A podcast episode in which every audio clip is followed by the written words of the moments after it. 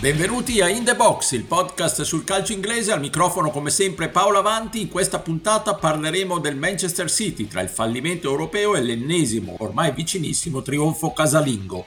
E poi focus sul tempo effettivo, si gioca sempre meno anche in Inghilterra. Infine spazio alla Scozia tra il Celtic campione e i Rangers finalisti di Europa League.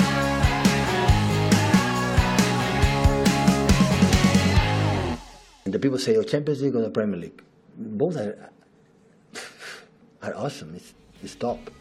But the emotions give you that competitions. The, the, you know, as a, as a Madrid fan, when they leave, I'm jealous because wow, you know. But you know, when Sergio was not here, when I saw the clips, now I think it's a decade, no, for for what happened.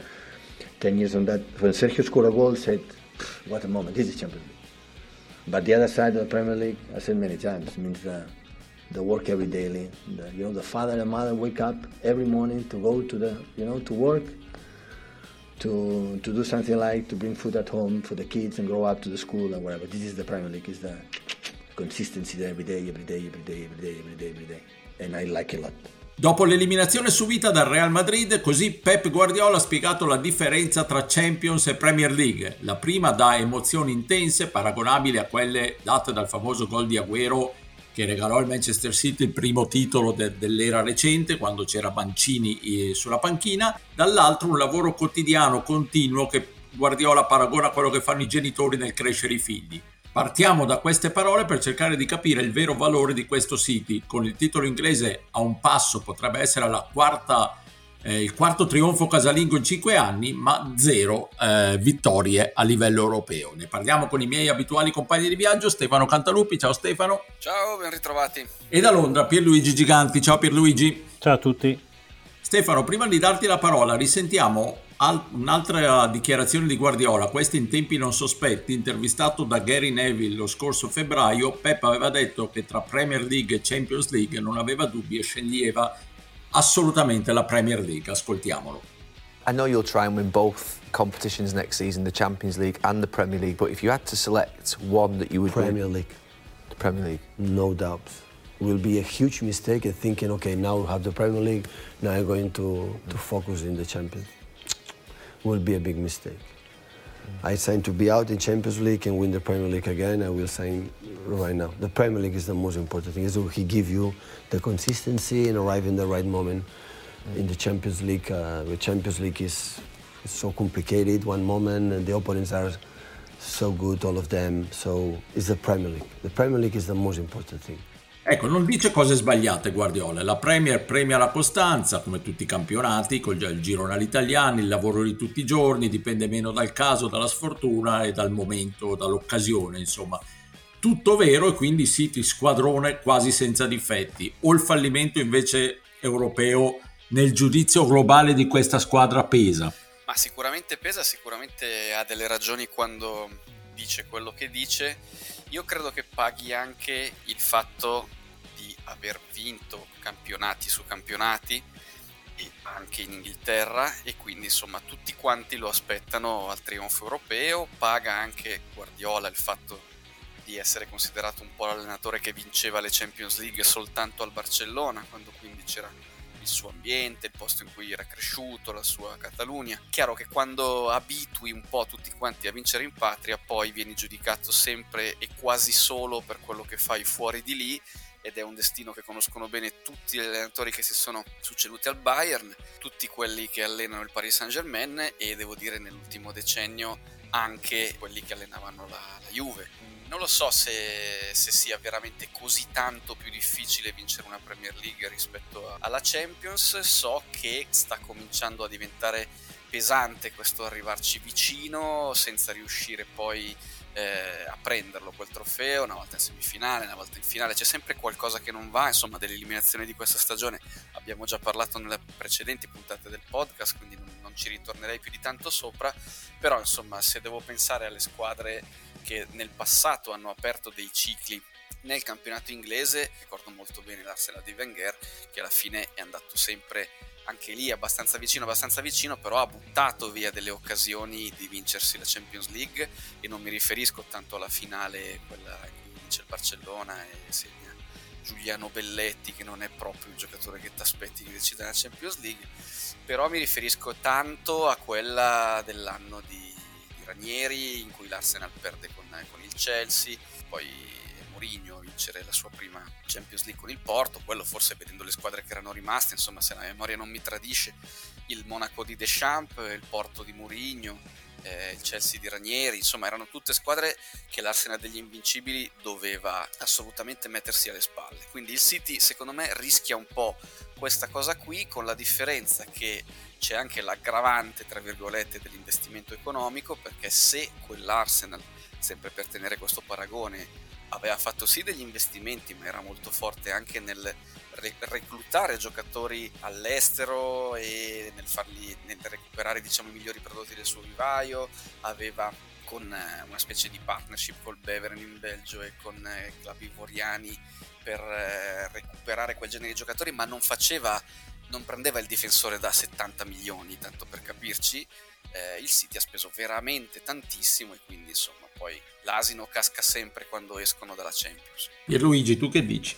Beh sì, sono, sono d'accordo. È, è, chiaro che mm, è un ciclo che è ancora aperto perché, mm, come dicevi tu, sono quattro titoli negli ultimi cinque anni e quindi c'è ancora spazio per vedere le altre competizioni vinte. Però con Holland tra l'altro è un salto di qualità non da poco. Certo con un tipo di giocatore che comunque a questo all'ultimissimo City manca di sicuro. Però lo smacco di non essere mai riuscito a vincere una Champions secondo me è grave. È grave anche perché è punteggiato in tutte le eliminazioni che abbiamo visto da qualche errore da parte di Guardiola da qualche sostituzione strana da qualche famoso tentativo di overthinking come gli è stato detto più di una volta. È vero che lui ha detto ma insomma se io mandassi in campo sempre i soliti che cosa ci starei qua a fare? Però insomma è anche vero che in parecchie situazioni penso già al 2017 quando persero 3-1 a Monte Carlo dopo aver vinto 5-3 all'andata, penso al 2018 quando ne hanno presi ben 5 dal Liverpool nei quarti di finale, penso alla partita um, contro il Tottenham dell'anno dopo, in cui è vero che nel ritorno successe di tutto, però all'andata, non dimentichiamolo, non fece giocare De Bruyne, non uno qualunque. Penso alle eliminazioni con il Lione, quando si mise in testa di giocare con una squadra in difesa a 3 a specchio rispetto al Lione, eccetera, eccetera. Per cui ci sono secondo me dei peccati ricorrenti in questo City, oltre al fatto che in Europa ha la cattiva abitudine di eh, concedere reti in intervallo molto ravvicinato. È successo parecchie volte contro il Monaco, come dicevo prima, presero due gol in 8 minuti nel 2017, ne presero 3 in 19 minuti contro il Liverpool, contro il Real Madrid, eh, ce l'abbiamo ancora ben chiaro nella memoria che cosa successe, no? quasi come a dire che nel momento in cui il City ha un attimo in cui traballa, eh, non riesce da un punto di vista mentale a gestire la situazione quasi è un po' abituato ad andare a memoria, secondo quello che sono i dettami di Guardiola, e non riesce a rivedersi in, in, una situazione in cui va in difficoltà, cosa che succede meno spesso in Inghilterra e se succede comunque il dislivello con le altre squadre è più importante rispetto, più importante rispetto ad alcune sfide europee, però sicuramente è un punto su cui Guardiola dovrà lavorare per fare in modo che il City sia comparabile a certe grandi squadre del passato, perché è vero è comparabile all'Arsenal di cui parlava Stefano, è probabilmente comparabile anche al Chelsea del periodo Mourinho 1, Ancelotti e Mourinho 2, ma sicuramente non è comparabile al Liverpool degli anni 70 e 80, non è comparabile al Manchester United degli anni 90-2000, perché quelle squadre comunque in Europa vinsero tantissimo il Liverpool, abbastanza il Manchester United. Tra l'altro a proposito di Liverpool, Guardiola che è ciarlierissimo in questi giorni, ha battibeccato anche con Klopp sottolineando come il Liverpool abbia vinto una sola Premier negli ultimi 30 anni, che è vero in effetti, ma tutti i media eh, inglesi tiferebbero per i Reds e poi ha, secondo me a sproposito ha tirato fuori il Liverpool appunto degli anni 70 e 80 parlando di una squadra che spendeva tanto, questo un po' per difendersi dalla, dall'accusa, dalla, dalla sottolineatura che il Manchester City sta dominando in questi anni ma anche un budget incredibile. Sappiamo eh, che quel, il budget di quel Liverpool e le differenze tra le big e le squadre minori era molto molto più basso rispetto al, al, mondo di oggi quindi eh, mi, mi, è sembrata una sottolineatura un po', un po', sbagliata ma non è che Stefano che si sta un po' murinizzando ma sta cominciando secondo me a, in, a innervosirsi e a seccarsi perché poi è chiaro che quando sei un maniaco del lavoro come lui dei dettagli, della perfezione, quando veramente in cuor tuo pensi di essere il migliore. Io, anche se Guardiola poi ovviamente non, non si autodefinisce il migliore di tutti, è ovvio che per come interpreta l'allenamento, la preparazione delle partite, lui pensi di essere il top e questa sensazione di insomma che sia scontato quando vinci perché lo devi al grande budget che hai a disposizione e che sia un flop quando perdi, magari di sfortuna o di episodi per, per un, insomma un gol ti cambia il senso di tutto il lavoro che hai fatto per mesi è chiaro che, che va un po' a innervosirsi io francamente la cosa che tutti ti fanno Liverpool bah, cioè, non, non, mi sembra cioè, magari è anche vero voglio dire che, che sicuramente una squadra arricchita tra virgolette come il Manchester City ispira meno rispetto di una squadra che ha una tradizione come il Liverpool e tutto quanto però se tu sei Guardiola, francamente attaccarsi a questa cosa qua, non lo so, mi sembra veramente, come dire, fuori luogo, ecco, per la statura del personaggio e dell'allenatore.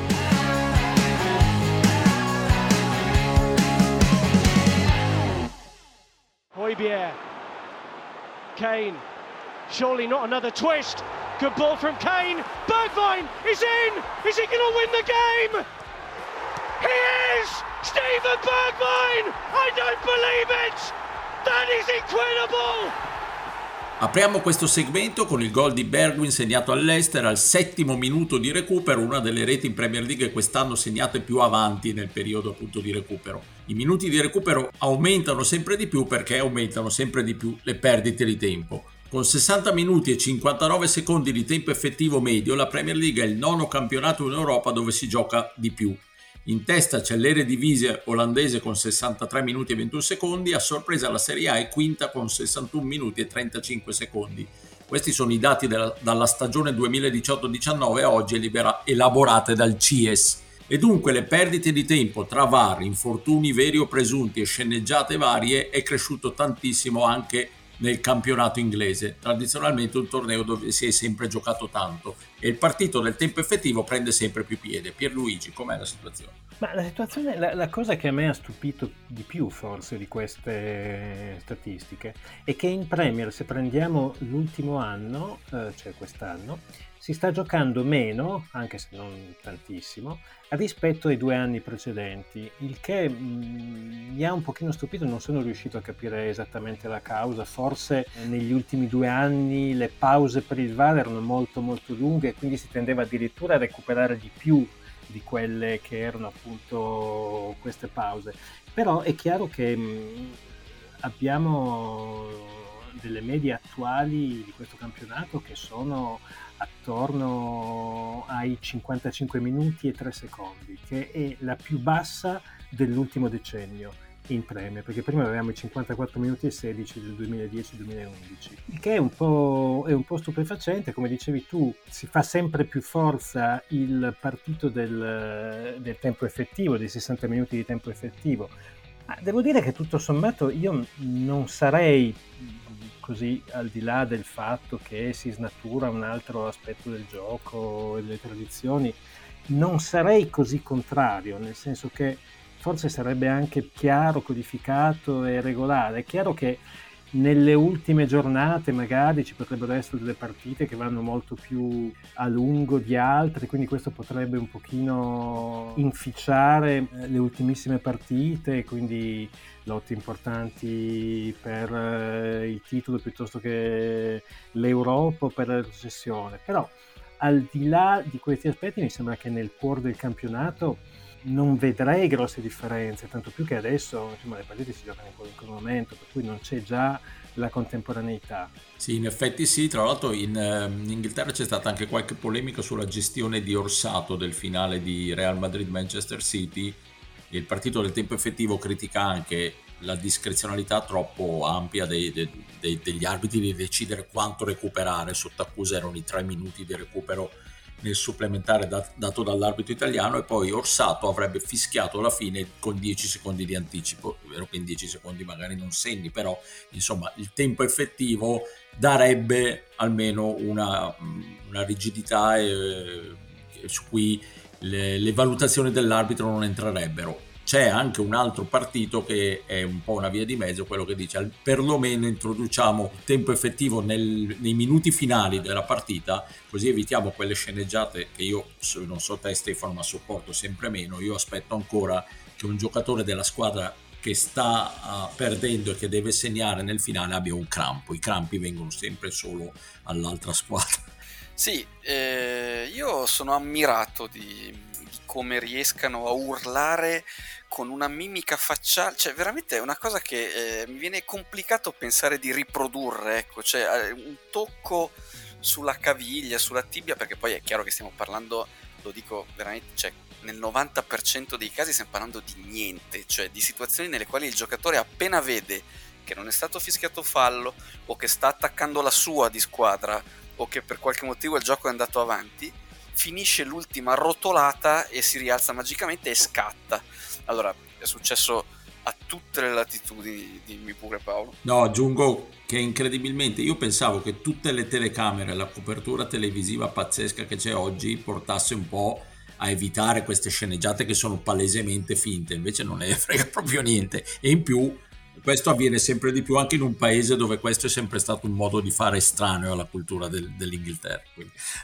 Eh sì, però il portare dentro culture, come dire, anche di altri paesi ha i suoi pregi, nel senso che ha svecchiato il calcio inglese, l'ha reso moderno, l'ha portato veramente al top anche dal punto di vista tecnico perché è sempre un arricchimento portare dentro culture diverse però ti porti dentro tutto. E quindi ti porti dentro anche cose che gli inglesi non erano abituati a vedere. Invece vorrei approfondire questo discorso del tempo effettivo portandovi la mia esperienza perché occupandomi di Milan nel calcio italiano mi imbatto nei discorsi di un allenatore Stefano Pioli che fa di questa cosa uno dei suoi grandi cavalli di battaglia. Lui non vorrebbe nemmeno il passaggio indietro cioè vorrebbe la regola tipo basket dell'infrazione di campo sempre per cercare di mantenere il ritmo alto delle partite poi ovviamente lui lo fa un po' per gusto personale e un po' anche perché è una squadra giovane che lavora, cioè che, che dà il meglio quando riesce a, a portare ritmo dentro le partite. Il primo grande scoglio, il primo grande caos, nasce dal fatto che la misurazione del tempo effettivo non è uniforme. Avete citato il CIES che ovviamente fa questo genere di studi eh, su tante cose e quindi anche su questo, ma se li, prendi i dati del CIES e li paragoni ai dati della Lega Calcio, che sono quelli che utilizzavo per cercare di capire se Pioli avesse ragione quando in alcune partite diceva ci hanno fatto giocare di meno, non hanno protetto il ritmo della gara, ebbene dati completamente discordanti. Poi abbiamo come Gazzetta un fornitore che è comune a tanti, insomma i dati Opta arrivano a tante redazioni e li leggono in tanti, i dati Opta sono completamente diversi da quelli della Lega e da quelli del CIES. Quindi mi sono trovato con la Serie A in cui si gioca di più che in Premier League a livello di tempo effettivo che anche qui mi piacerebbe fare un'analisi su questo perché io sono convinto per esempio che una delle cose che eh, alla fine ti dà un risultato basso di tempo effettivo sia il super ritmo che magari c'è in Premier League mentre faccio un esempio di un'altra squadra italiana la Juve è una squadra che fa molto giro palla all'indietro magari il tempo effettivo di una partita della Juve il cronometro va avanti insomma scorre. Poi non è spettacolare perché ovviamente il gioco non, non prende velocità perché non per, per mille motivi che non ha senso approfondire in un podcast di calcio inglese, però non è così diciamo assurdo che ci siano dei tempi effettivi comparabili tra le varie leghe. Il problema è che, ripeto, non c'è una misurazione effettiva. Io sarei strafavorevole a inserirlo, magari sì, forse per l'ultimo quarto d'ora, insomma, quando la partita ancora molto da dire e però si comincia a andare alla bandierina o a rantolare a 10 minuti dalla fine, ecco, quello probabilmente ti, ti aiuterebbe, ma credo chiudendo che il primo grande problema che ha questo discorso del tempo effettivo è che nessuno sa quant'è il tempo effettivo delle partite. E un, un'ultima nota, eh, giusto per eh, dare così un'informazione, una curiosità, in media da quando c'è la Premier la squadra che gioca che ha giocato meno come tempo effettivo è, e direi che non è una sorpresa questo, lo Stoke City di Tony Pulis, forse anche perché le rimesse laterali che ricorderete di Rory Delap, già tra prendere la palla, pulirla, pulirsi le mani con lo straccio, eccetera, eccetera, prendevano già quelle parecchi minuti. Comunque, insomma, ha, ha, raggiunto anche delle medie di 39 minuti in uno stock Blackburn del 6 febbraio 2010.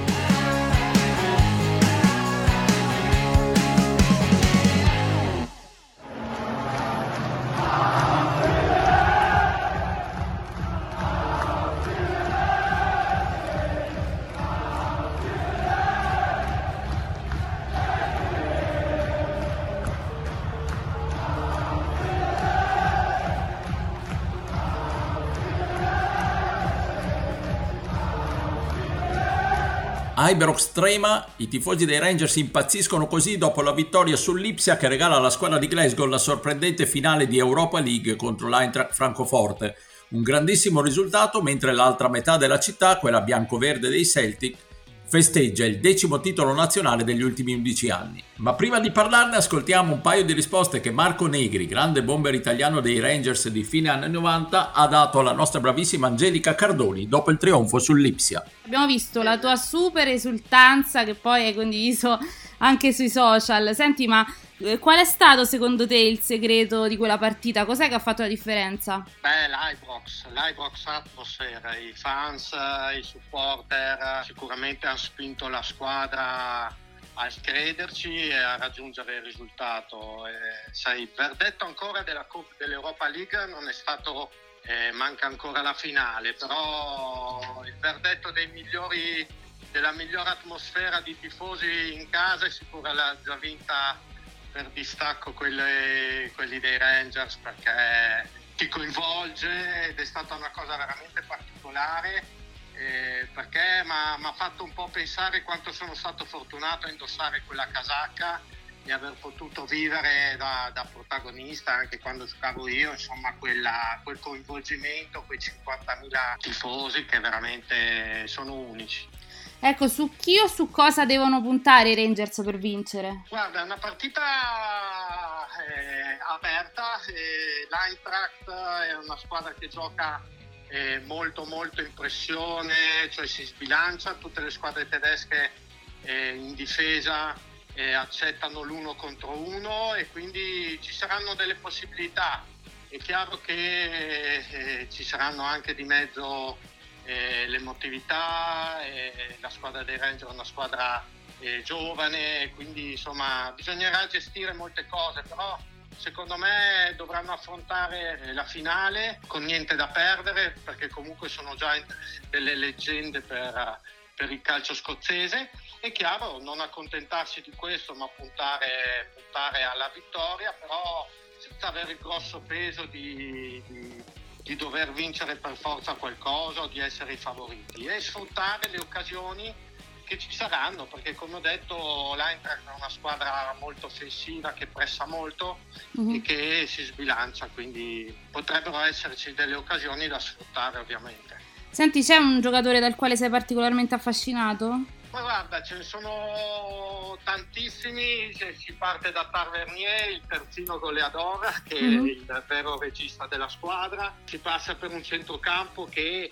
eh, voglio sottolineare, è costato quasi niente, perché Camarà è costato 50.000 pound, Lundstrom è stato è arrivato gratis, Jack è arrivato gratis, arrivò a 300.000 sterline, quindi veramente una squadra di giovani il centrocampo è stato veramente quello che ha fatto la differenza perché ha sempre supportato l'attacco e retto l'urto delle altre squadre.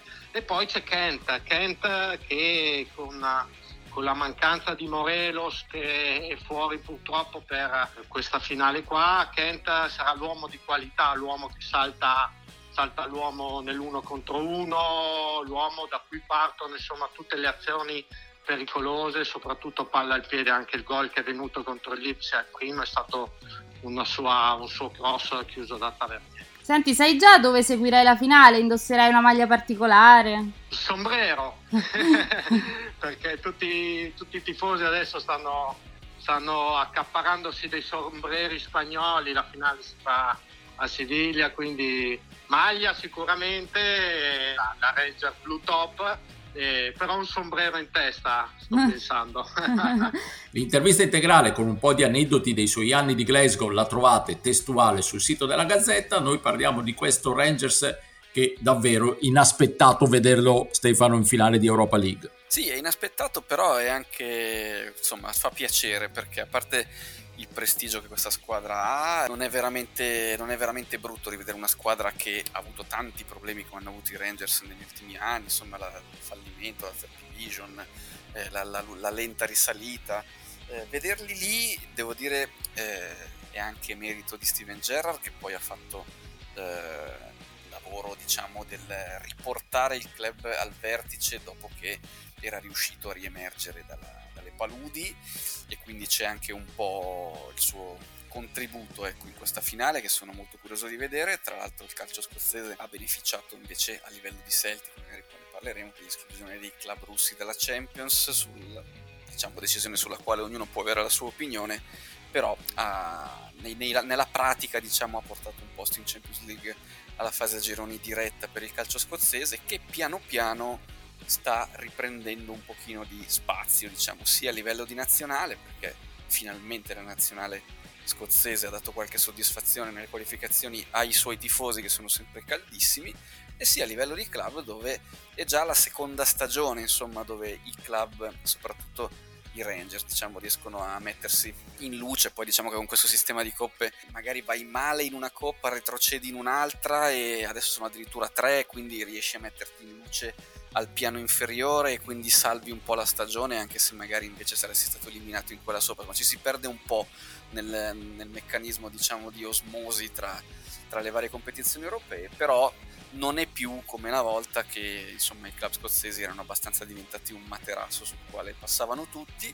Chiudo sui Rangers dicendo che stanno facendo eh, molto bene anche a livello di marketing, che è una cosa che magari da quelle parti non si è vista tantissimo negli anni passati, e invece hanno chiuso una serie di sponsorizzazioni eh, aumentando i ricavi quasi del 20%, insomma, che si traduce in oltre 5 milioni in più di ricavi secondo l'ultimo bilancio che è stato chiuso. E ci sono partner di, di, di, di, vario genere, insomma si va dai videogiochi alle scommesse, tecnologia, adesso non li elenco tutti, ma sono veramente tanti e anche qui è un lavoro che dopo la pandemia hanno cominciato a fare eh, tanti club per cercare di ritirarsi su, perché purtroppo ovviamente non ne parliamo adesso, ma il sistema calcio in sé fa fatica a reggere per la sproporzione che c'è tra le spese e i ricavi.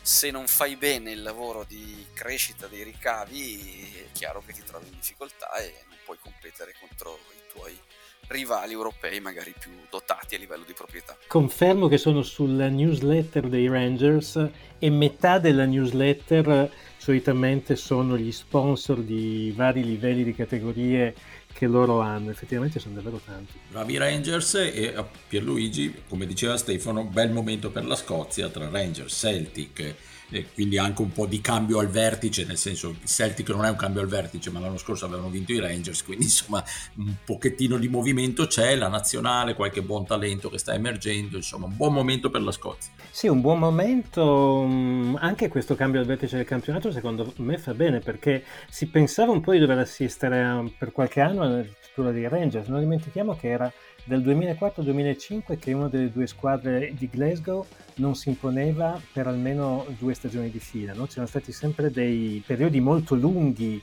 di, di dominazione, prima da parte del, um, dei Rangers e poi dei Celtic. E quindi questo è il primo anno, del 2004-2005, in cui c'è un'alternanza così quasi improvvisa. Il Celtic è stato stupefacente che si sia imposto già quest'anno, c'erano tantissimi dubbi all'inizio, l'arrivo di Postecoglou che comunque aveva fatto molto bene in Giappone e in Australia, ma era un volto poco noto in Europa, devo dire che ha azzeccato gli acquisti, molti dei quali sono arrivati dal Giappone, Furuashi, Maeda e Atate, ha anche preso degli altri giocatori interessanti come Giacomacchi, Sabeda, Starfelt e Juranovic, un grandissimo McGregor che è stato secondo me il eh, punto terminante della squadra in mezzo al campo, insomma poi è chiaro che l'abbandono di Gerard a metà stagione ha un pochino anche pesato, così come il coinvolgimento fino alla fine del, dei Rangers in Europa è stato importante, però credo che sia bello vedere questa lotta al vertice che si è riprodotta quest'anno. Se i Rangers dovessero vincere l'Europa League il prossimo anno avremmo due squadre scozzesi ai gironi di Champions, cosa che non capitava più da una vita, mi sembra dal 2007-2008. La nazionale potrebbe andare Ucraina e Galles permettendo ai mondiali e comunque già il fatto che sia arrivata fin qua è importante. Quindi sì, ci sono parecchi punti che fanno pensare che ci sia una rinascita del calcio scozzese. E vorrei, se posso Paolo, aggiungere una parola veloce su una squadra scozzese che si chiama Arbroath, perché sono dilettanti, ma sono ai playoff della Championship. Quindi se riusciranno a battere l'Inverness e poi forse il St. Johnston, potrebbero addirittura arrivare in Premier, sarebbe una cosa mostruosa perché comunque dilettanti in Premier scozzese non è proprio facile trovarli. E la cosa che più mi ha colpito di questa squadra è che il loro campo che si chiama Gayfield, che vuol dire campo contento, in realtà è a un passo dal Mar del Nord, quindi già questo lo rende affascinante, ed è spesso avvolto dalla nebbia, sferzato da un vento gelido e bagnato dalle onde del mare in burrasca, quindi secondo me deve assolutamente entrare nel carnet di ogni ground hopper che si rispetti. Sì, assolutamente, quindi due promesse, se l'Arbroath va in Premier League ne parleremo di nuovo e soprattutto andremo in questo stadio sicuramente.